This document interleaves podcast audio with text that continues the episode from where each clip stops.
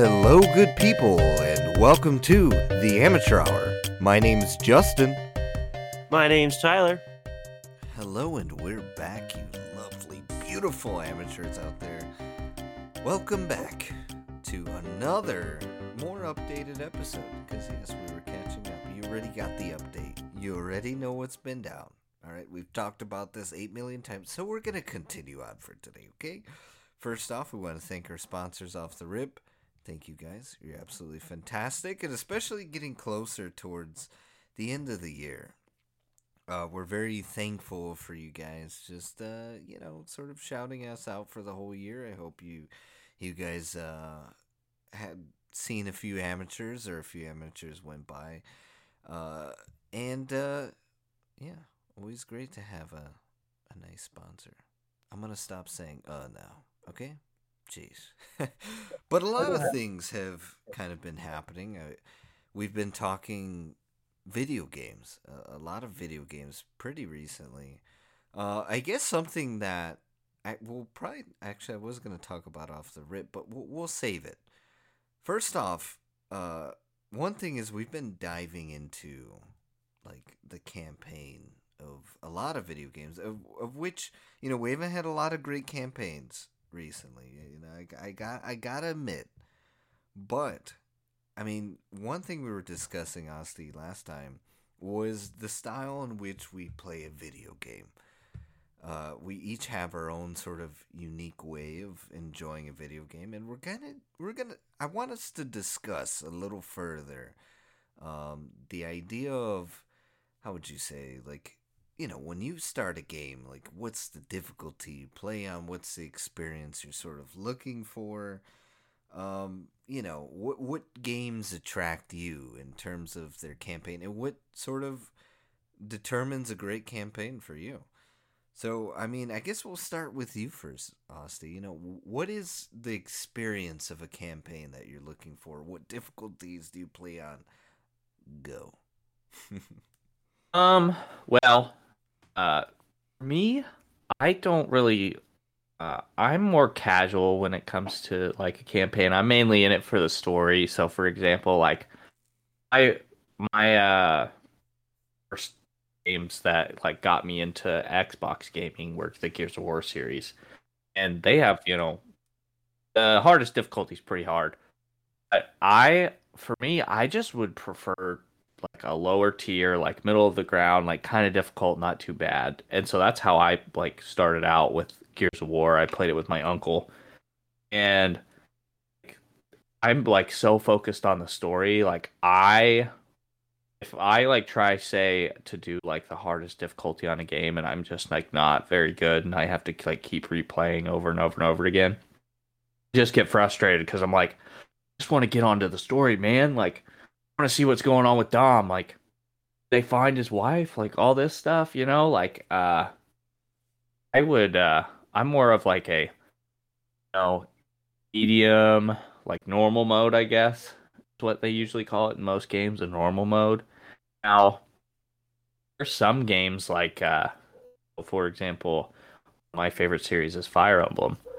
Uh, those games, I like to first playthrough. I like to play on like normal or easy mode just so I can get through the story and see the story, hear the story. Then after that, then I'm like, all right, now I want to ramp up the difficulty and uh, play on like the hardest difficulty to see if I can do it. And um, and at that point, because it's like a that Fire Emblem's like a big game of chess in my eyes, and so it gets kind of like strategic and challenging and like you think, and I kind of enjoy it because I can like sit down for an hour and then boom, uh, play a map, all strategic, the brain juice is flowing.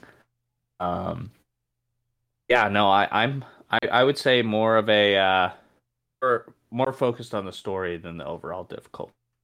How about uh, how about you, Justin? I think for me, yeah, I mean, there's a lot that sort of goes into what is a good campaign, right? Like I mean, uh, you got the the writing itself, right? You got the length of a game, like the campaign. Um, sometimes, like even how would you say? I I think that you know, despite the the length and everything else, another important thing for me would be, you know, sometimes it's like the choices you can make uh, in a campaign. And granted, not every game's going to sort of give you those options or, you know, um, in order to to sort of complete a game, you're not going to have the options of like, oh, am I going to choose good? Am I going to choose evil? Like, uh, it's I think that a game could also be good linear. So I mean, I think first things first is like when I play a campaign experience. So oftentimes, if I'm playing normally like a cooperative game, like I'm just hopping straight into the highest difficulty I can. Uh, and, and a lot of the reason is is because it's like I want to feel challenged as well. Uh, sometimes like because I don't know what it is, but feeling rewarded when like you're fighting a, a boss in a game, for example, like after three hours or something. Like one game that I, I can remember in particular, I was playing with uh, a friend of mine. We're playing this game called um, I think it's uh, Rev Revenant. I think yeah. Um, and it's sort of like a Souls game. I mean, everyone knows Elden Ring, but Revenant is it's such an awesome game. But it's a Souls game, except the only difference with with uh, the melee sort of uh, option is it's kind of not there. It's like mainly guns and and it's like this weird sort of universe that they have set out.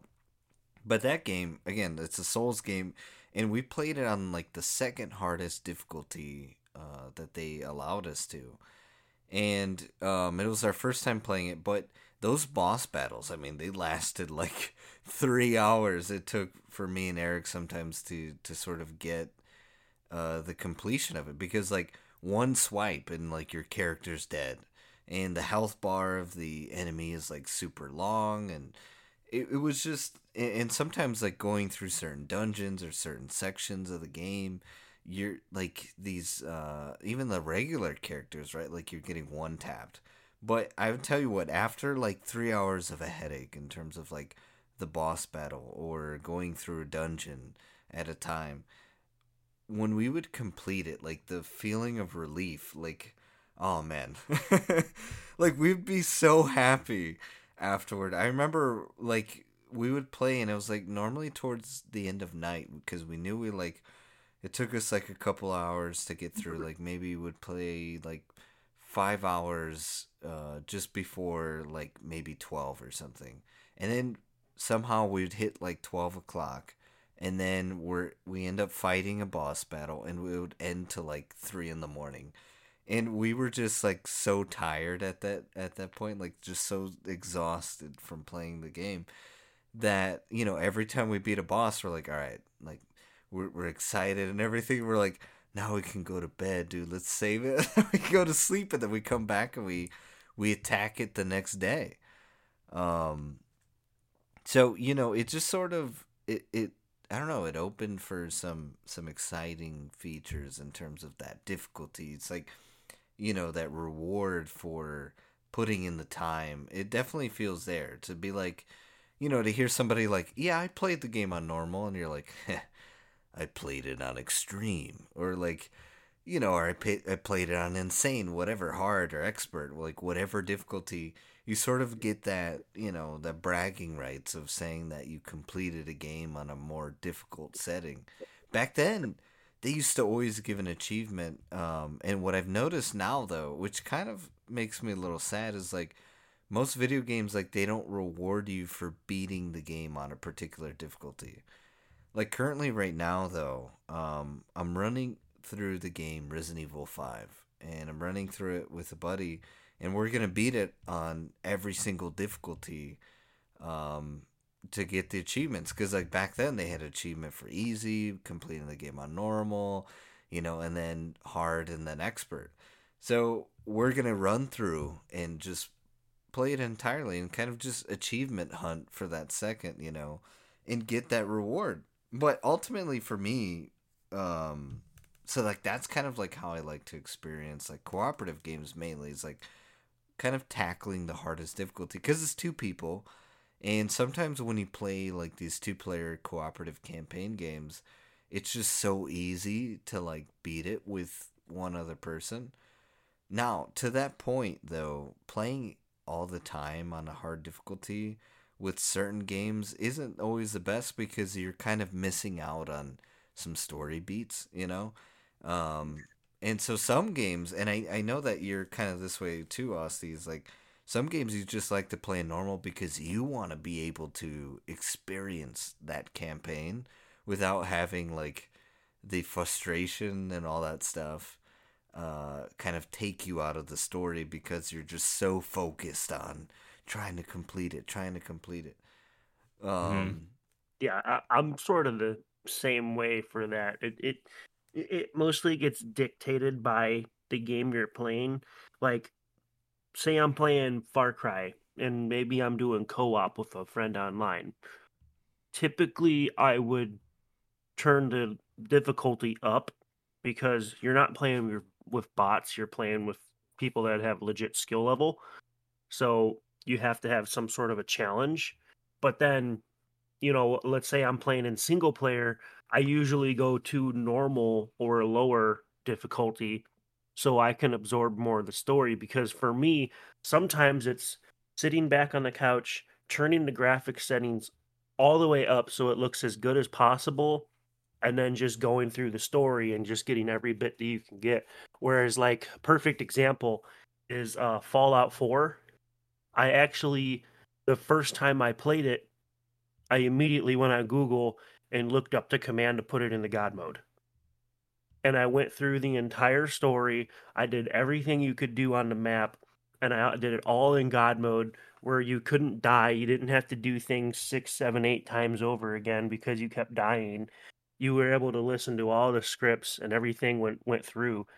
But then the next time I played it, I put it um I didn't even go to normal. I went to like hard or something so that I could go through all the actual combat and get like the whole second view of it. But for for major story games like single play story games, yeah, sometimes I'll just put it straight in the god mode where I can't even die.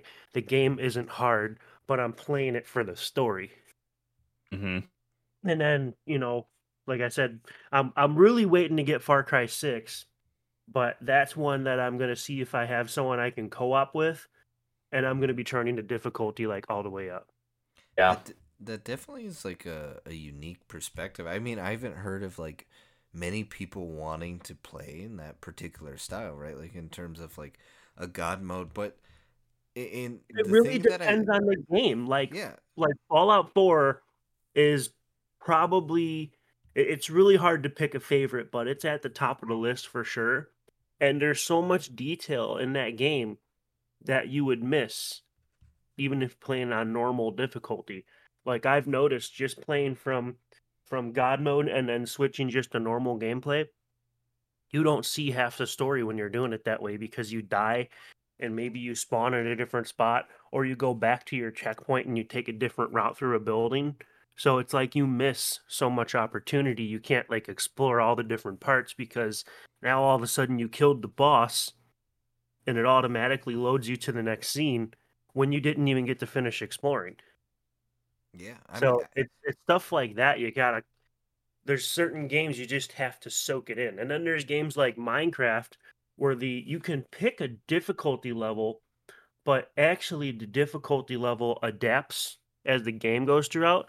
Like on Minecraft, when you're playing and there's you're out at night and there's no moon, there'll be like no mobs or anything. But then let's say you're out at night and it's a full moon and there's a, a rainstorm, that's when mobs start getting struck by lightning and there's already 10 times more because it's a full moon and then they get um you know, they get when they get struck by lightning, they get turned into a different type of mob that's more dangerous. And it's just games like that, you have to let the game kind of adapt to the difficulty for you. Otherwise, it's dependent on the game. You don't even get the experience you should. Yeah, I uh, oh, I I can understand like the God mode thing. Like, I feel I feel like it reminds me of uh back in the day, in like GTA Four or GTA San Andreas and like put getting the cheat putting in cheats and stuff like that's what that kind of makes me think of and like how much fun that was so I can understand like wanting to play in that way cuz it's like it's fun like so you can be like super overpowered so you can like get like some in a lot of games there's like you have to say finish this chapter without dying to get a specific type of ending or you have to do all of these certain things throughout the game. Like I know for me, um, for some of the Fire Emblem games, there's like certain have to like have to beat a game uh, maps in so many turns, or you have to have your characters a certain level to uh to unlock this chapter and stuff like that. And so like if I play you play on a super hard difficulty, you miss out on some of that stuff and if you play on an easier difficulty, it's much easier. And if you have the option for like a cheat code, stuff like that, like you also have that option. So I, I think most people like I don't know if this is this uh case for you, Tyler, but I think like a lot of people probably if they do that, they do it like their first playthrough and then mm-hmm. after that, it's kind. Of, they're like, I've seen all of it. Now I'm like can immerse myself in the gameplay itself. Right. Um, yeah. I think another good example is probably GTA Five, mm-hmm. because those missions, all of the big missions, you you have options. Like you can select different ways to do the mission with different people, and then even at the end of the game, you can decide to kill this character or this character. So it's like stuff like that, you always want to lower the difficulty to make the game more of a story, just so you can try the different options.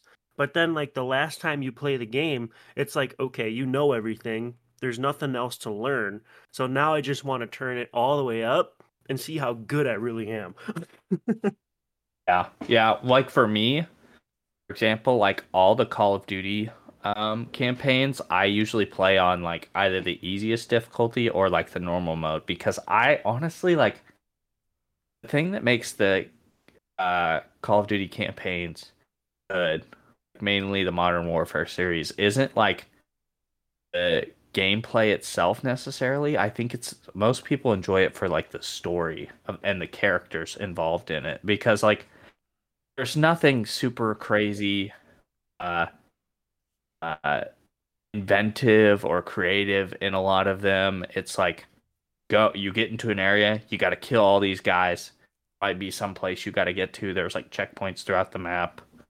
Um, that's pretty much it. Obviously, there's like a few mat few missions, uh, like uh, in four, where you're in the ghillie suit in uh, Chernobyl those are kind of those like those missions are like the no Russian mission for Modern Warfare 2 that are like iconic, whether that's good or bad. But for the most part, like all about the story. So for me, I always played those kind of games, like easy or medium, so I could get the story, get all like the special stuff, so that I could get the best ending possible. Yeah, I mean, I think that you know, kind of, sort of going back to that God mode, like yeah, that I think. First off, I want to say that I'm pretty sure that a lot of game developers and sort of people would appreciate the fact that you kind of want to go through and comb those details, so to speak, you know, and, and actually pay attention to a lot of the dialogue. I know I is now a new a novice voice actor, right? Like starting to get into the field of of gaming and stuff like that and I that's uh, I, I would I would appreciate that right or even writers I could assume really appreciate that because they're sort of taking this time to sort of build out this universe and have somebody like fully explore the entire you know game itself I think I mean not only that awesome. the game is expensive like $60 is your general price you know, you might pay 79 or 80 bucks if you get like a deluxe edition that comes with some DLC or some special some special game perks. I mm-hmm. mean, if you're spending that kind of money, I want to know every little bit of that game. I want to get 100% of the experience. Yeah, yeah, I agree. Well, and I was I was just thinking about it, and this could turn into a topic in and of itself. But um, I've noticed like we were, we were talking about God mode, and like I've been talking about like cheat codes, but like in general, that kind of stuff for the most part has died. Like that was like a 2000s, early 2010s type of thing, and I think like I honestly I feel like I remember going to like the book fair in elementary school, bringing my ten dollars that my mom gave me, and buying a book of cheat codes Yep. or or my uh for my Game Boy Advance and having all the cheat codes. And a lot of times it wasn't like in a lot of them it wasn't necessarily cheat codes, it was more like hints about stuff. Like there was games where it like told me, "Hey, if you do X, you get Y." Um I I wish game developers like hadn't gone away from that kind of stuff because I feel like it the, the replayability of a lot of games was way higher back then because you had like might play through uh, for me like tyler was saying he plays through first time he might do god mode so he can see all the story for me i was more of a one i played through completely blind back then. I would play through completely blind the first time through. And then after that then i would go and grab my little cheat book or go online and see okay what all did i miss and how do i do it? Um maybe not necessarily like truly what i missed but like hey if what, what can i do else? What is like some hidden stuff that might happen? How do i achieve that and then i would play through with the cheat codes get those special things and like it was just kind of cool and maybe you met there was something else like some games back then if you did like two playthroughs and you beat it a third time, there was a different ending and stuff like that. And I feel like that stuff is, I feel like that stuff isn't there anymore. And I think, I, I'm assuming probably what these developers thought is like the cheat codes. Like, I'm sure they're very proud of their their work, and them these cheat codes were like, like a like a blemish in a way. I'm wondering. Well, Uh, the cheat codes were they were they were never intended to be cheat codes. The reason those codes exist is for when the game was going through like an early access or to be um shown for someone to make an offer on is you don't want to sit there for 4 hours to complete the whole game in a mm, conference room with people, you want to say, hey, this is what you can do in the game. And then they have to program these certain things into it to Yeah. show it, to show developers, to show, you know, the people that are testing the game, you know, they have to be able to get all the different features and test it and make sure it all works. So and even newer games today, they still have stuff like that. Like the the newest game, um, what's the newest game I have? I think Far Cry 5 was the newest one I completed. I haven't bought a new video game in quite a while actually. But there's still a way like I don't know how you do it on a console, but on computer you open up like a word dialogue and you can type in different commands to do different stuff in the game. It just loads different parts manually instead of the game doing it automatically like it should. So it all still exists. It's just when you had a PlayStation 2 or something, you were like X B Y Y X, A square, B. triangle, blah blah blah. Yeah. Because Yeah. you didn't have keyboard mouse, so you couldn't type dialogue in. Yeah. Well, and I- and I think and and that kind of like in a way adds this one point because I think like at least for consoles, most of that stuff doesn't exist very much anymore. Like there's still some of it here and there. But for the most part, and like I, I originally yeah, cheat co- the main thing cheat codes were used for was to show off uh, features in games to uh, potential investors or to show them to uh, people higher up in like Nintendo. They're putting out a new Mario game, so they need to create cheat codes without messing with the actual script of the game uh, to show off to you know the president. Hey, this is where we're at. This is how far we are. This is what we've done. Give them a little bit cheat codes so they can they can't die, show off a world, stuff like that. I think that uh, like they don't they still do that kind of stuff, but I think that it's done like like you said through PC. Like all game pretty much all games are obviously made through PC. So I think that like just like they they some way shape or form they allow like with Far Cry you can do some of this stuff on a PC, but once it gets over into the console versions like you can't do any of that stuff. And I think that I think that that's done because they felt like it was kind of like a blemish. Hey, we can break your game. I'm sure they probably didn't like that. But at the same time, I feel like it added a little extra spice to a lot of games because there's a lot of games that I played, like GTA San Andreas. I wouldn't have put anywhere near as much time as I did into it if I couldn't spawn a tank and just start blowing up everything. Um, you know, I the part that I always remember is I can't remember if it was San Andreas or or the GTA before that, but it's it was going on the computer and shoot, this was back when we even had like the dial-up connection. You know, you, you start the computer up, you, you hear the loud old fans, you hear the hard drive spinning up, and then you get on the internet and you hear all the weird tones and noises from the dial-up connection, and you go to this sketchy looking website because it's a developer page. So there's no ads, there's no there's there's nothing special on it. It just has the codes and you just control P and print the whole page out. And now you got your printer, your old printer, making all the old fax machine noises and spitting papers out. And then you get to go to your game console and you're hitting the buttons and you're like, damn it, I hit the wrong button again. I screwed it up again and getting all pissed off at the controller because like it's the controller's fault that it's not working. Mm-hmm. It's just that whole experience right there. It was just sometimes it was like wanting to throw your controller out the window and other times it was like yes i did it! And I, now i feel invincible because i got like the baddest weapon in the game or you know like or san andreas you have the the jet that just spawns in the middle of the road and now you take off and blow everything up.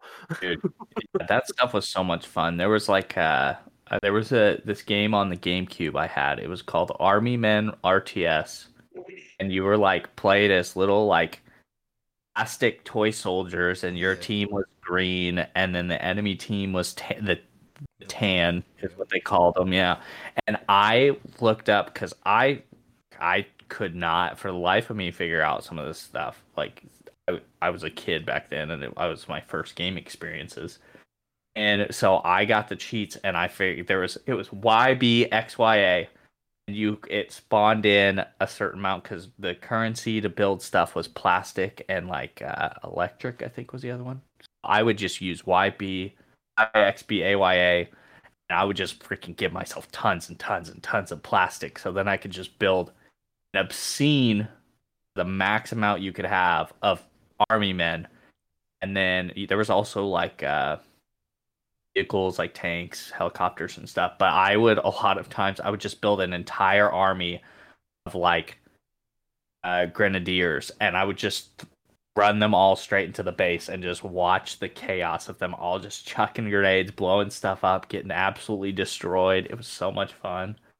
But yeah, I it's there just used uh, to be this game on addictinggames.com it was a bunch of monkeys and balloons would come through this like maze path Yeah, the and they would all throw darts at them. I used there was a code that you could type into that game and just get unlimited resources and I would just put like the most powerful version of every monkey on every corner and you would just hit go and all of a sudden it was like chaos of popping everywhere and it's just like yeah you're not going to beat me I have like three sun god monkeys up in this bitch Yeah, yeah. I think that a part of the reason too that uh, sort of developers and people in, in campaigns sort of went away from you know all the cheat codes and stuff. Part of it is definitely first off. I think that when some of these cheat codes too were developed like as their mini Easter eggs, right, so to speak. Um, I remember like this game, uh, Punisher. It's a Marvel game. Came out for Xbox and PlayStation Two they had like were a big head mode or whatever where you could just like you know shoot everybody and like their heads are absolutely huge and you shoot them they freaking it was a gory game right so like their heads pop and all that stuff and then they had the god mode and like they definitely had a lot of fun easter eggs for that but i think part of it too of why these sort of developers did that. First off there's like the internet right? Like and i feel like if they do any more cheats it's not going to be in a cheat code book anymore right? Like it's going to be online people are going to see it. Plus like their Easter eggs are probably a little bit more tame now, you know. Um, and it, it's it's kind of cool that they sort of adjusted that development, and and then also part of it is like, you know, now with the sort of PC community and how smart everybody is and tech savvy, so to speak. Um, now you have all this development of, of mods and stuff, right? Like where they're just sort of modifying the game for like fun directions and and other stuff like that. So I think that's where kind of now why cheats sort of or cheat codes and whatnot sort of taken a back back seat, so to speak. You know, um, but I think that you know at least to sort of circle back to the topic a little bit before maybe we could discuss mods a little bit further.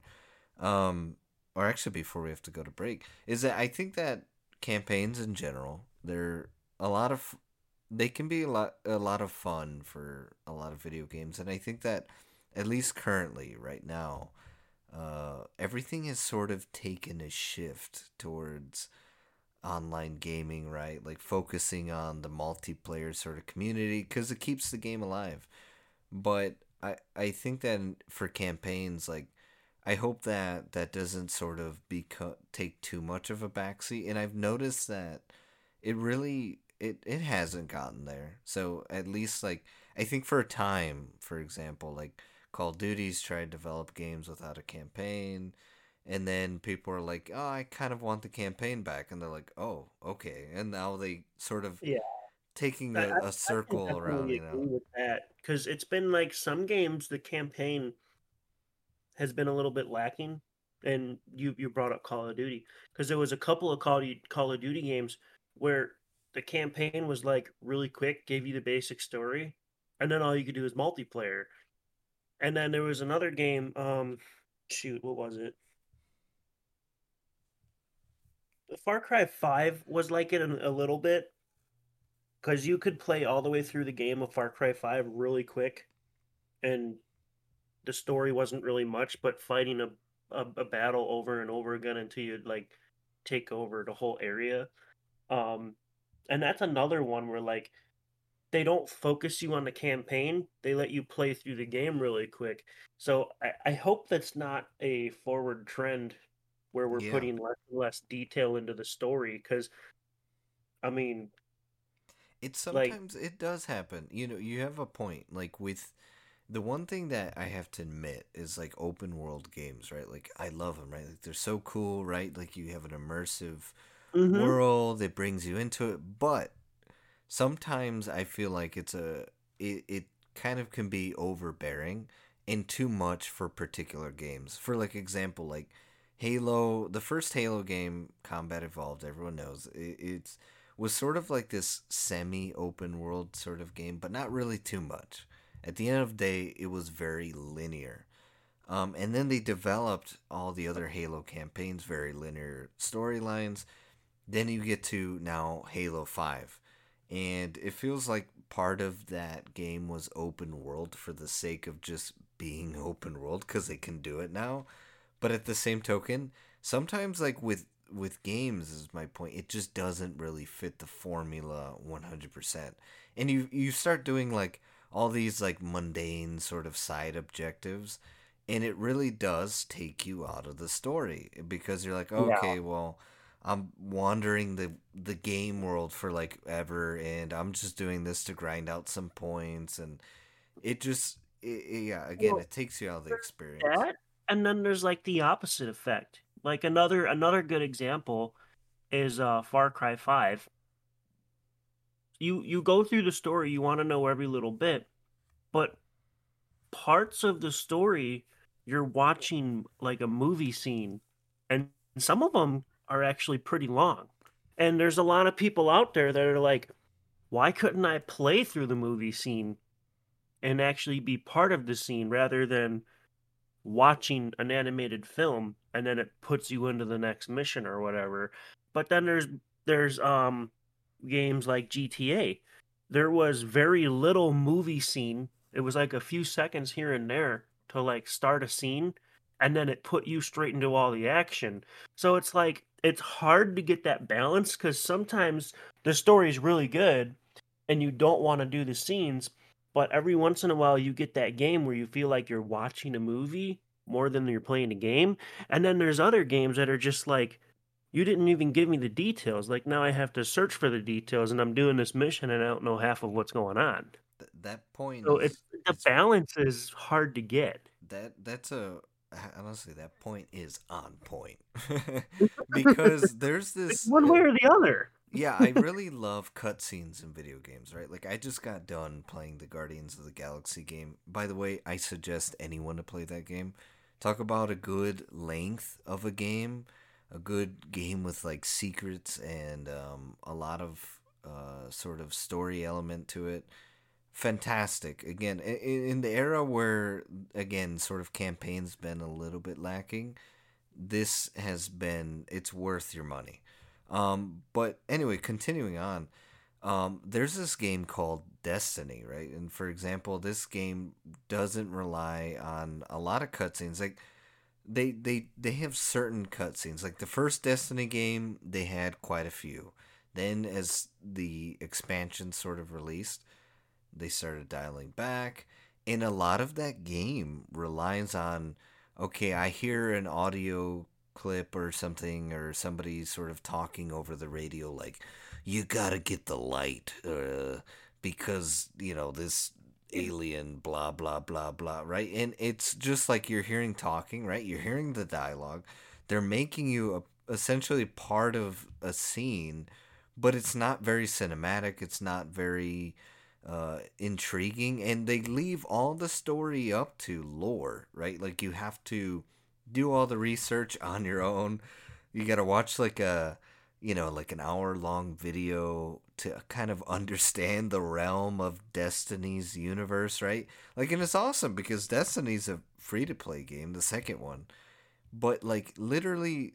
That's the one thing that drew me out of the story of the game was the fact that rather than having a structured like this is the story and you're gonna watch a cutscene here and there or you're gonna be playing in this very cinematic scene that's describing everything that's going on you you don't really have that. It's just more or less like mundane do this task do that task do this and listen to kind of what's happening in the background. The thing about like sort of taking out those cutscenes and just sort of throwing you into an action without too much of like this scripted cinematic section. It's literally you're just hearing a bunch of noise in the background. Like I never really pay attention to the dialogue sometimes or not never, but like I sometimes don't pay attention to that dialogue that's going on in Well, the sometimes you're you know? focused on the like whatever obstacle you're Yeah, trying to get and through, and you're you're missing the story. And then these people over here are having a side conversation, or this person said some special tip, or you know, you- you're where you were supposed to be listening for this guy's name, but then you missed it. So now you're like trying to replay the mission so you can get that little bit of information. Because now you can't even move forward because you don't ha- you missed that in- information. And it's like some games, it's like you can't just go back a little bit to get that. You got to start from the beginning and do the whole mission over again. Like they, yeah, there's it's Yeah. always an awkward balance. You got to find that balance, you know, and, and that's what sort of threw me out of this sort of the Destiny universe. I love Bungie. I think that Destiny as a game plays well. I think that the universe itself is interesting, but I literally I got bored of it. I got thrown out of it because it all just relies on lore, and it just feels like a very empty MMO, you know, in my brain. Like at least that's for one of the things. I mean, if I were you guys, you know, check it out for yourself if you haven't played that game. But you know, it for me, it just didn't captivate me. Well, I, I, I like think the what their main goal is is to try to pull you in because there's DLC for Destiny that's like Yeah, it costs all their much as the, whole game. No, it's like maybe they're luring you in, and then you when you actually spend that sixty dollars, maybe the game gets a lot better. Well, But actually, so like the the gameplay experience, from what I heard, yeah, it gets cool, but you're literally playing for like all the way up for like maybe two cutscenes, the entire sort of thing. And again, if you're not keeping up with the lore, the expansions, like yeah, okay, you're fighting more bosses and stuff like that, but then you're left with like, why did I do that again? you know, it's just like, I, I uh, shouldn't have to research to understand why something happened yeah. I or how to get through it. The game should be telling you the story. I always like to explain this in like certain levels. I feel like that the the game should again, like you're saying, be very straightforward, easy to understand. But then if you want to explore in more into the lore, look at that it rhymed. um, then you would sort of kind of do your own research, right? Go on your own way and like I did that for Halo. Like Halo's a very linear game, easy to pick up. I get what the story's going on, but everything in between, in terms of like the aliens and all this other stuff, like you know, it it, it doesn't take a back seat, but it leaves enough open for me to if I want to like really dive deep into the backstory and the universe of Halo, I can do that on my own time. And I just want games to do that sort of more. Um, Dude, but yeah, that's that's one thing. That's uh, this is probably a uh, unpopular opinion, but I hate open world games because of the fact that I it's not very linear. Most of them, like um, some people really love that Breath of the Wild, the Legend of Zelda games. I hate them because I have no idea what I'm supposed to do next. Even though there's like some dialogue or a cutscene or something that might tell you what you need to do. 90% of the time, like on the way there, like a lot of these games have like uh have like random encounters or along the way you'll have to fight somebody or something. By the time I get anywhere near close where I'm supposed to go, I've completely forgotten what I'm supposed to be doing. So Yeah, like I mean that's a pretty good point. Um, an- Far Cry Five is another really good example because if you've played Far Cry Five, there's different regions and there's basically like different leaders that you have to overcome. Well, each leader has a different story and a completely different like game style that you play, but there's nothing in the game that says go here first and complete this first. You can literally go to this person and do one of these missions. You can go to the other side of the map and do one of the missions from that person. You could do it all out of order and mix it all up, and the game will never make sense the whole time you play it. yeah. Like uh, like those are the games that always like frustrate me and I usually end up no longer playing. And that I feel like for a lot of open world games that's uh kind of the case. Like there it leaves a lot of things for you to decide when you want to do what. Like uh for example, this new Elden Ring game, you know, there's like bosses all over the place and you can fight them wherever you want. That would like I need something like I got to do A, then B, then C. Not I hate it when you could do A, or you could just go ahead and do the final boss if you really wanted to, or you could do like X. You could fight this mini boss first, or you can fight the guy at the beginning of the game that's super OP.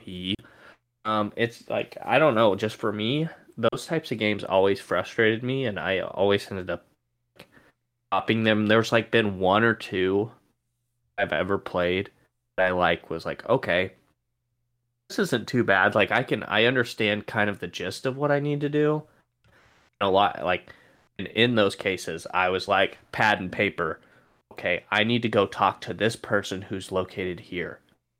Um and I think like the main problem for me is like not necessarily part where it's like open, but the fact that you don't don't give you a clear cut Yeah, next step in the story.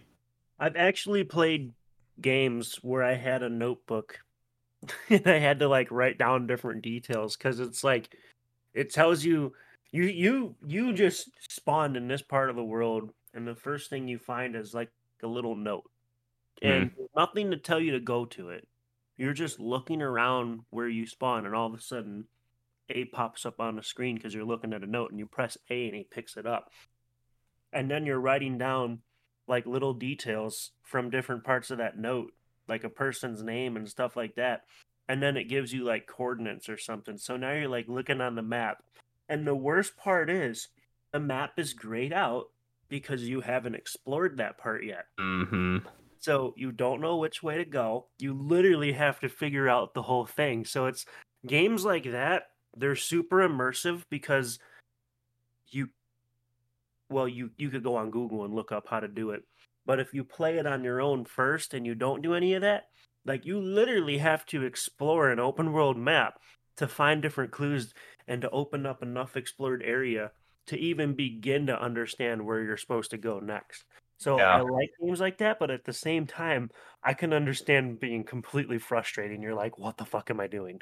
Well, for me, it's like like I feel like I'm wasting so much time trying to figure this stuff out. Like running all over the map, going going to all these different locations on the map, and it's like GTA, for example, is open. It's pretty open world, and I think I love the way it does it because it's like you have the map and like it tells you stuff, and then it'll have like a little marker. You know, it'll have an L because you need to go talk to Lester, or uh, it'll uh, have some type of marker somewhere to show you where the next piece of the story starts, and you can go there if you want. You can like do some other stuff and then go there, and Yeah, from worlds like that where they like kind of tell you very well.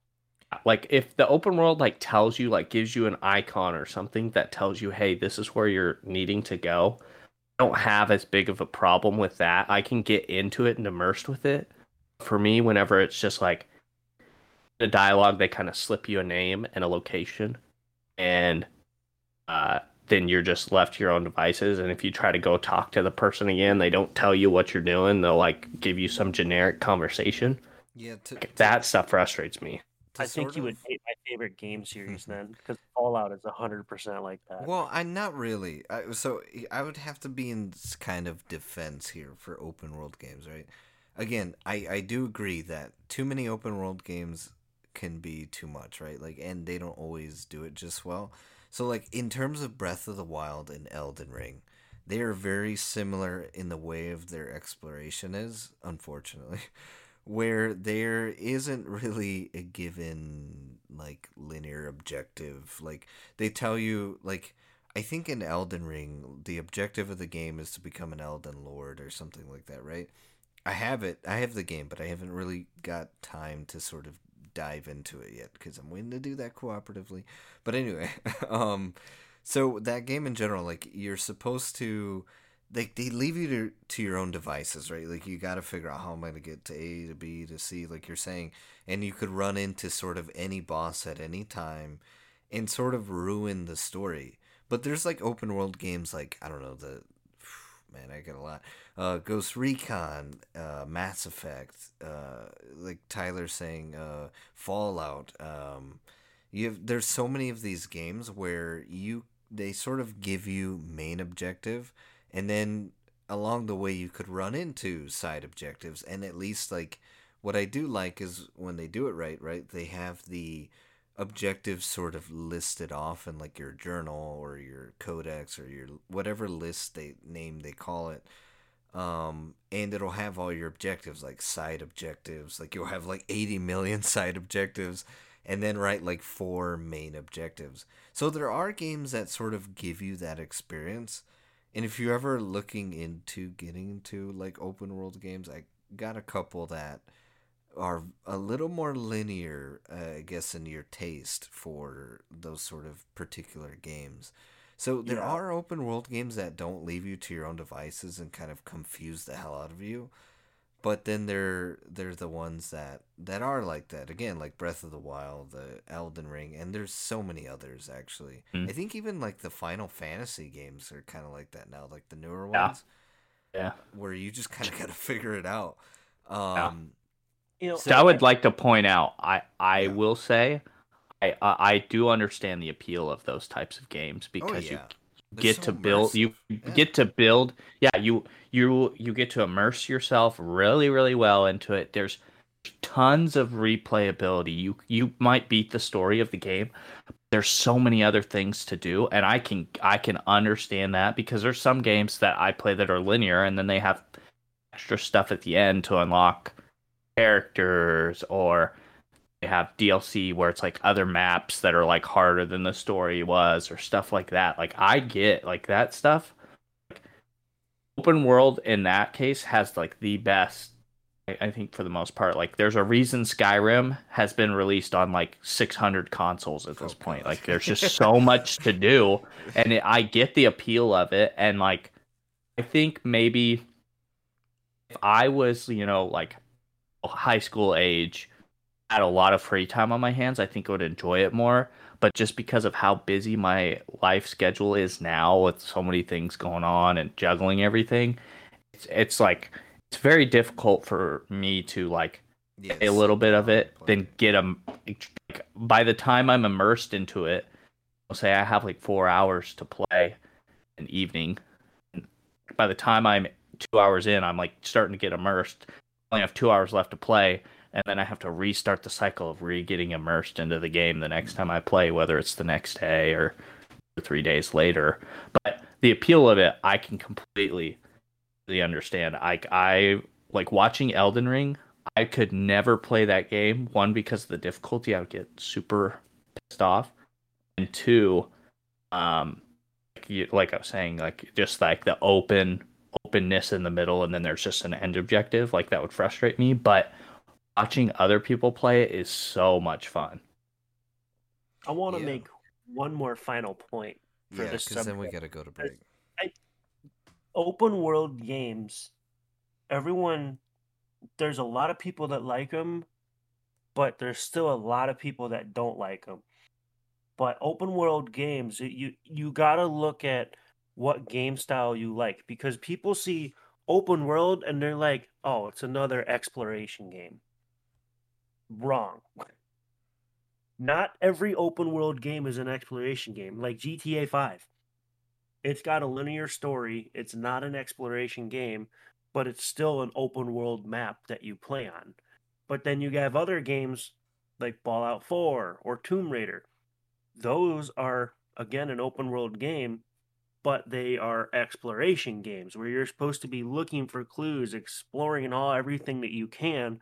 So you got to look at your game style before you jump into a game and then know if you're going to like it or not cuz if you're if you don't like exploration games and then you want to get an open world game cuz the last one you played was GTA so you're thinking the next one's going to be like that cuz it's open world it's not really going to work out because open world games they go amongst many different you know styles of gameplay Yeah.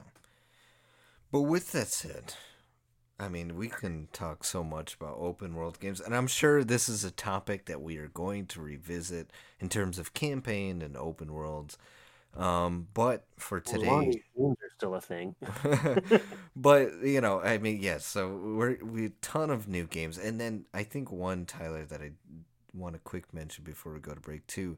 Bethesda's new games, freaking Starfield, is going to be hopefully fingers crossed a fantastic game that we'll talk more about some other time. But we got to go to a quick break, and then we're gonna have just a few minutes of uh, some of the the new topics and, and sort of the the news, uh, newsworthy stuff for you guys. And then we'll be ending the episode, okay? So stay tuned for some fantastic stuff. We're going to discuss a little bit more. Again, all video game related today, actually. Um, but with that said, enjoy this word from our sponsors. Enjoy high octane gaming with the Grim Reaper live on Twitch. Watch the Reaper as he plays through a plethora of game titles such as Call of Duty Warzone, Call of Duty Zombies, Valorant, Minecraft, and more. Join him as he competes against high competition in COD Warzone tournaments for large cash prizes. You can catch the Grim Reaper streaming Monday, Wednesday, Friday, and Saturday, 6 to 11 p.m. CDT. Just search twitch.tv forward slash the Grim Reaper. Link in the bio. Looking for a fun new way to eat popcorn? Then I have the place for you. Kelly's Kernels has 68 flavors to choose from. Try out their delicious birthday cake flavor or their cheesy cheddary flavor. If you want to go classic, the Chicago style flavor is for you. Either way, you have a wide variety of flavors to choose from. But that's not all. They offer other treats such as shaved ice, cotton candy, and mini melts. Be sure to enjoy the dine in experience and bring the whole family. So come on down to Kelly's Kernels, where it's always poppin'.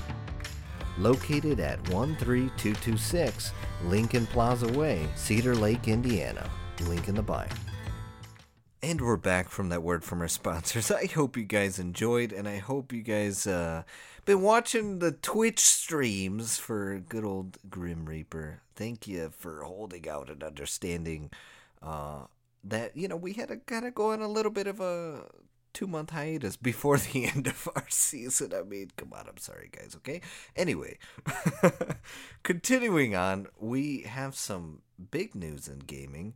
Uh, I mean, we've been talking about Sony. You guys probably heard that. I mean, a little bit late in terms of our take, but we actually recorded it on time. Anywho, um, so you guys are probably like wondering. There's a lot of game news. Uh, we're gonna save a little bit of it, right? I want to talk about E3. E3 is the, biggest thing that I want to get to today. That I heard that Austin thought was an April Fool's joke, apparently. Still not 100% sold on it not being. But want you to know. E3 has been canceled. Like what? Th- th- That's like a huge thing. Austin had just sort of filled me in that E3's been ongoing since 1995. Uh, and has been going every year since. And I, I don't know what I'm gonna do. I'm just jump off a bridge. No, I'm just kidding. The world is ending. bridge. E3 is happening for the first, well, second time. I'm not counting. You know E20. what? Because of this, I'm gonna go into GTA and I'm gonna jump off a bridge there. See, not harming anybody.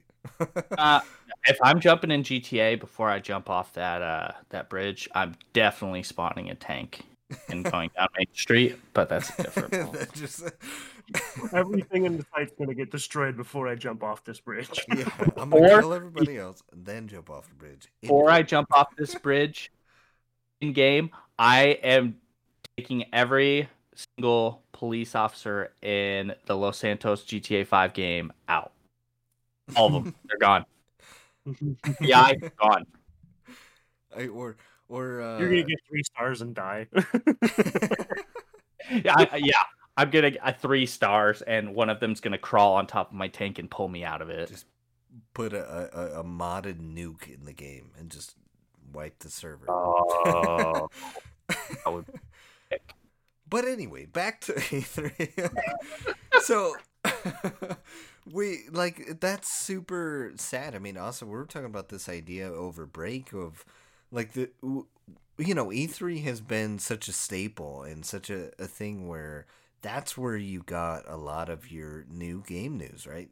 Not essentially like oh the new game coming out, but it was like you know, when you heard rumors of the game coming out, right? Like there's you kind of knew it was confirmation, but then you get the video of like a God of War, you get a video of uh I don't know, like freaking Anthem, for example, the game that failed horribly.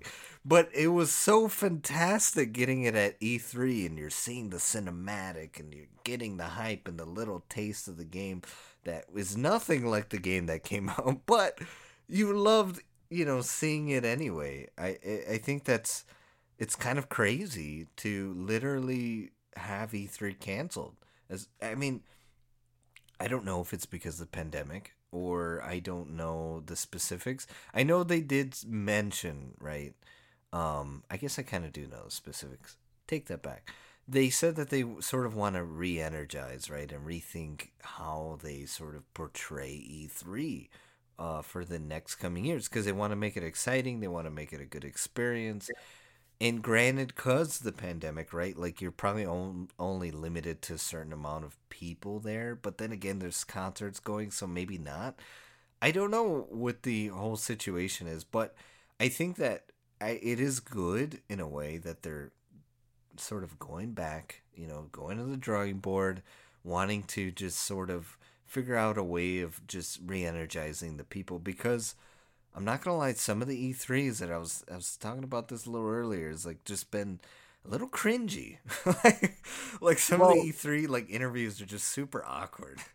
Like we discussed earlier, everyone does their own like game release kind of show now, like Xbox and Sony.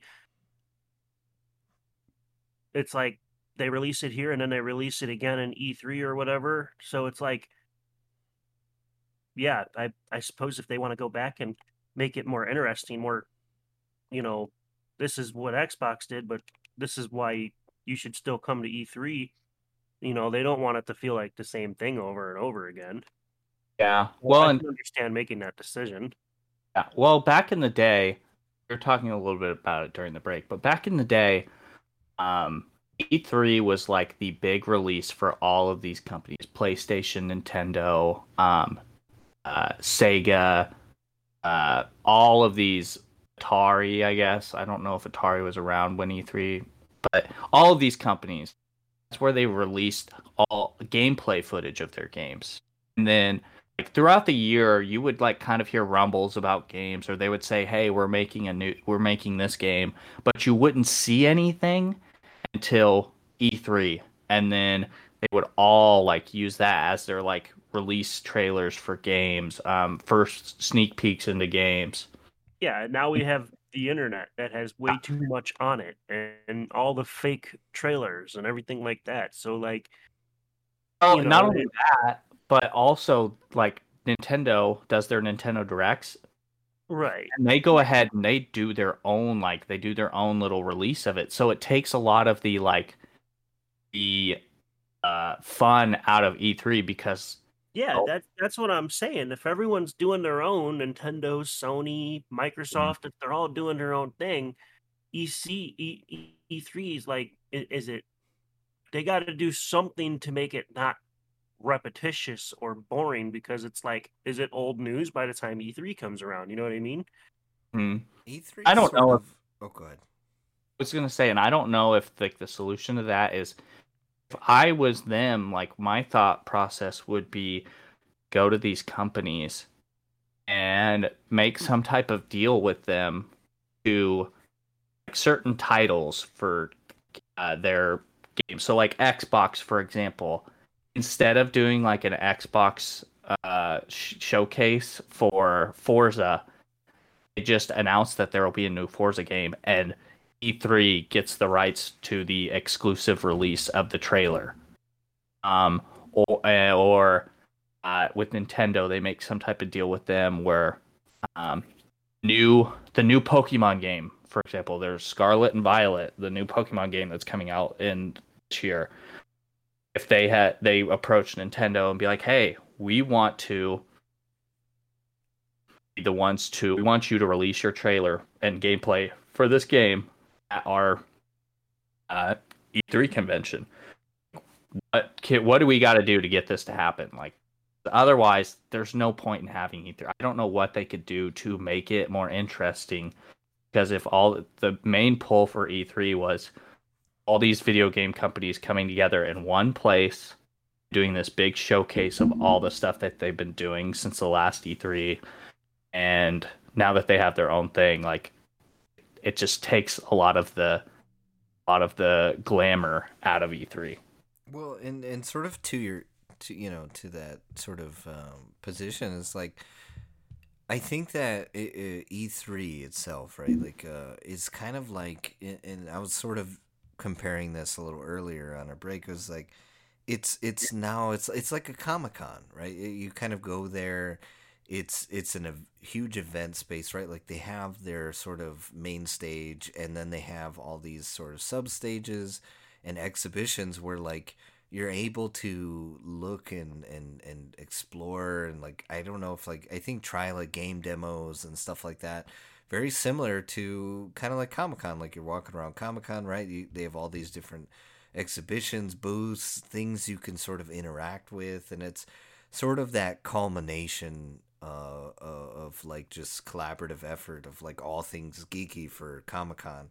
And I, I, at least I, that's what if for what I'm aware in terms of E3, like that's what it kind of is. Is like it's not just the main stage event. It's the sort of sub exhibitors that you can go and you can look and you can sort of again play demos for games, see the new Oculus Rift or something like that. I think that you know E3 can still happen. I I it it's very necessary, I think, maybe for like Sony and, and Xbox to sort of have their own thing to announce certain things because it's like E3 well, is only one time a year, right?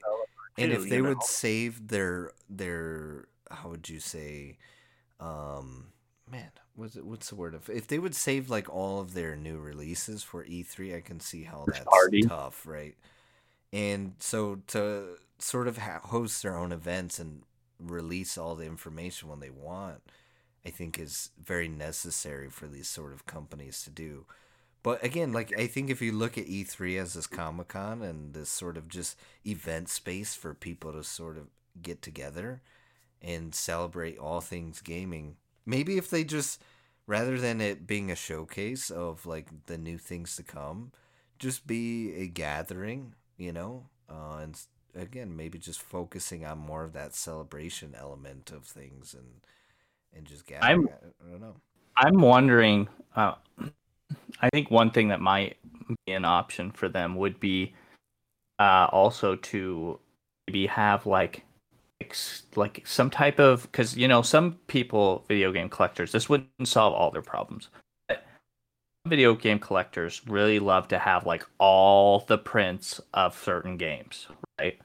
So I wonder if making some type of deal where there's like a certain print of like certain games that comes out, or E3, some there's a a release of a game at E3 or something like that would be kind of cool. That'd and then also, cool. because like for me, like the the different uh, one thing I love about video games is like the art the artwork on the the game cases like because there's like so many different like just if like you know because you get your north american release your european release and your uh, usually like japanese asian release of games. And they like all have their like own little bitty twists and turns on the cover that it's like it makes them all unique and it's kind of cool. And i think if e3 were able to get some type of situation where uh, they have like an exclusive cover that says E3 copy or something like that because one that'll those games will have more value so collectors will want them. They're, they're only released at E3 and two it'll be like a cool draw for collectors in general.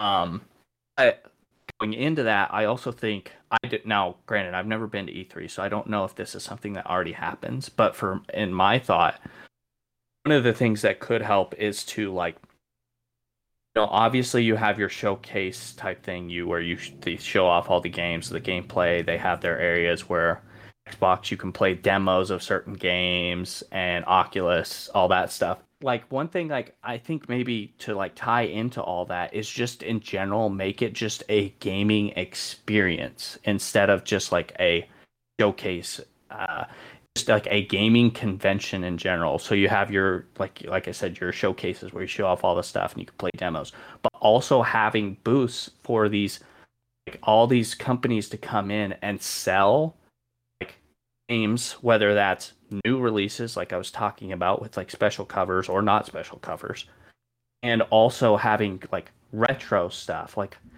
if you could get Xbox to have like their own like their they have their booth and they just have like a secondary like little area where they have all these games set out for like all their old consoles where they're like you can buy them and stuff like that like kind of turning it into a multi-layered experience where it's not just like a event you go and watch and you like look at all these booths there's also like you can come back with your own pieces of things you can come back with your own you can go there uh, if you're not necessarily interested in like new releases, you can still go there and buy a bunch of old video games, um, and uh, or like all kinds of different experiences. Like add more layers to what's going on because then like, won't just be considered. People won't just think of it as like, oh well, why am I going to this convention?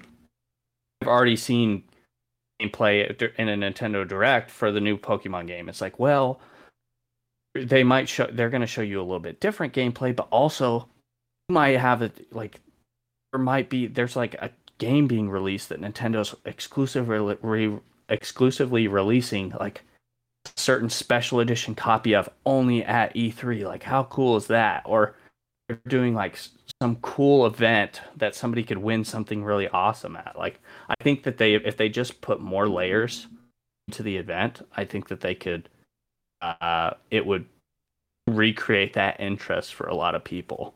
Yeah, I agree.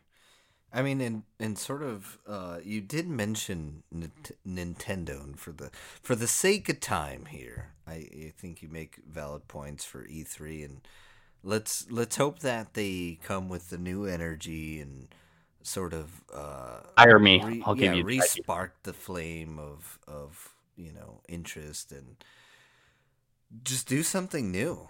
Um, but you were talking about Nintendo, and there was some at least d- news that had sort of passed that we kind of at least wanted to briefly mention and discuss, uh, and that was something new with uh, Nintendo buying some company.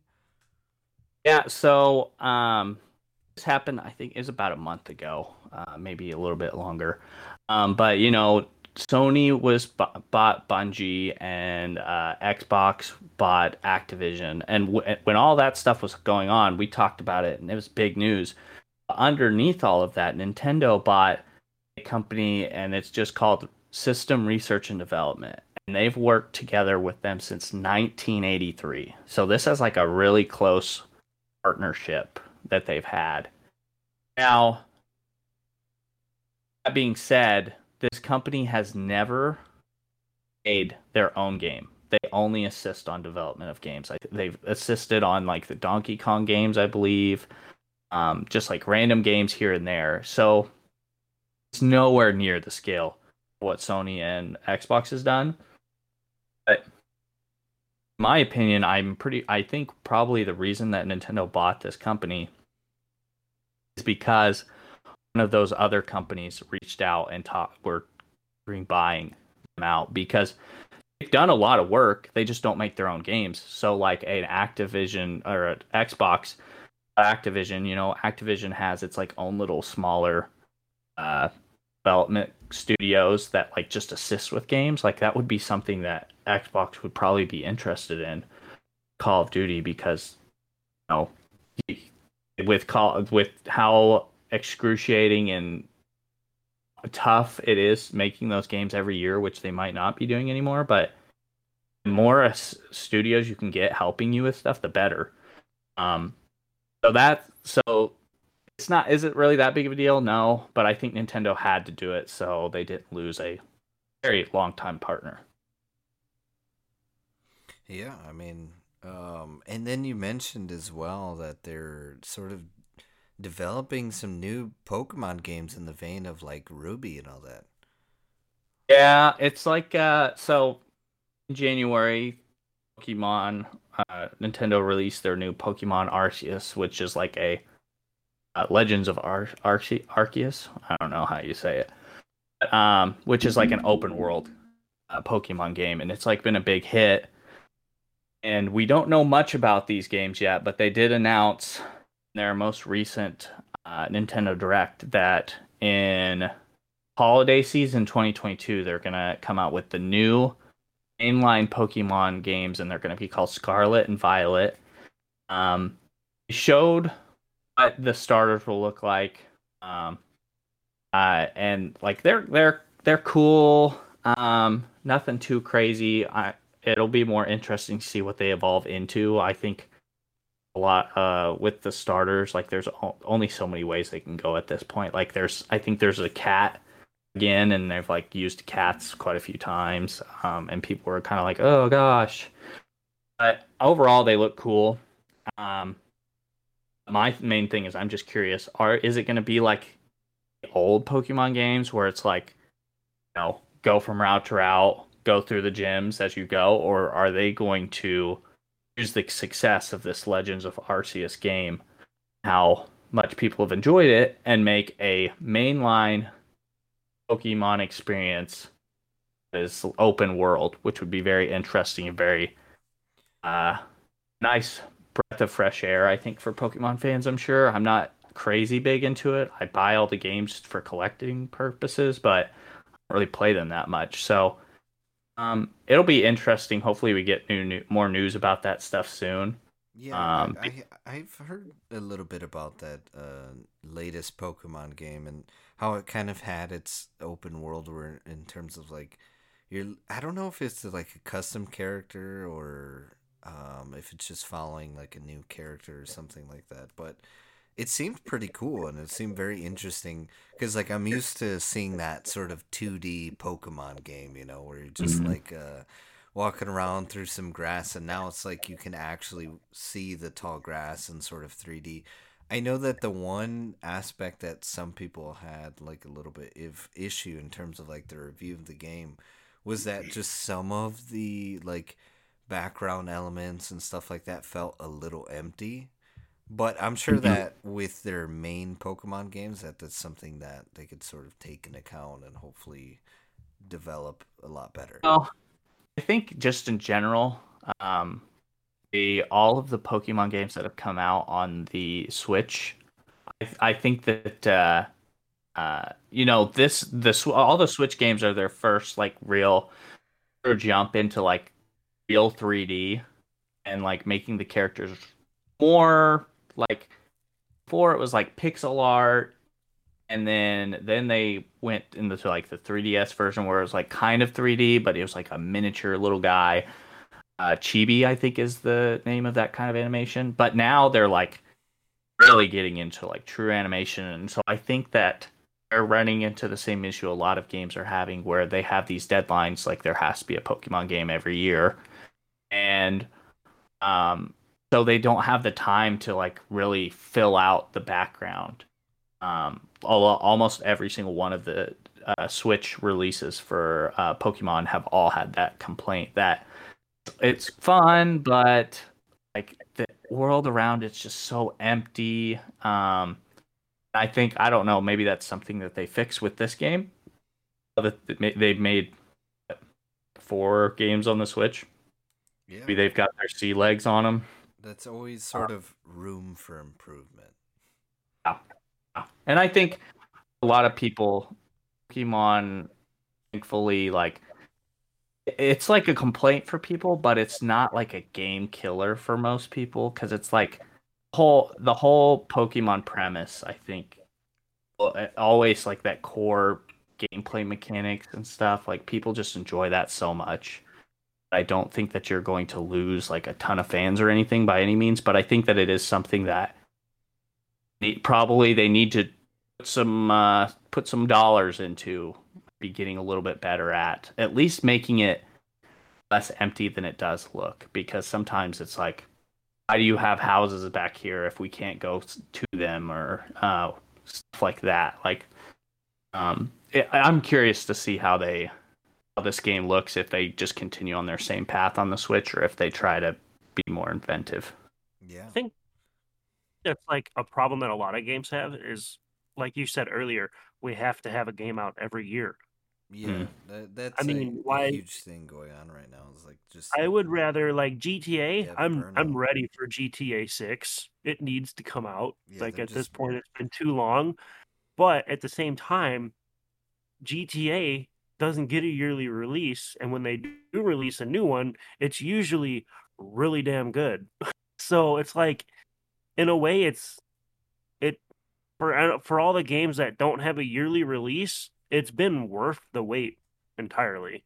Yeah. I mean, there's a lot of game developers right now sort of uh I mean, I uh, get it. There's under, competition everything. Yeah, you know? but they're like under burnout, you know, because all these corporate heads are just wanting game, game, game, and you know, with new they want technolo- money, money, money. You know, with techno- technological sort of development, there's a lot of now new things that they have to work with like yeah they can make these games stunning and great and awesome graphics and but they need the time to be able to pour into like all of the coding and all the literally all the sort of stuff that is very detailed and meticulous in ways.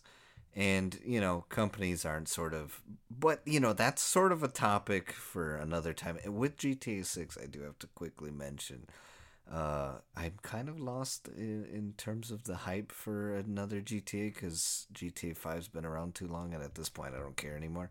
But with that said um we are close to time and i don't want to extend this longer than what it needs to be and you know what? We might pick this topic up because, you know, game, you know, burnout, developer burnout is something that's very serious and sort of going around recently. And hopefully, um, you know, companies are seeing the repercussions and will cater to that sort of uh, burnout now. But we'll, again, a topic for another time that we definitely are going to discuss. And with that said, you know, you guys thank you for always listening. We love love that you guys have her back again.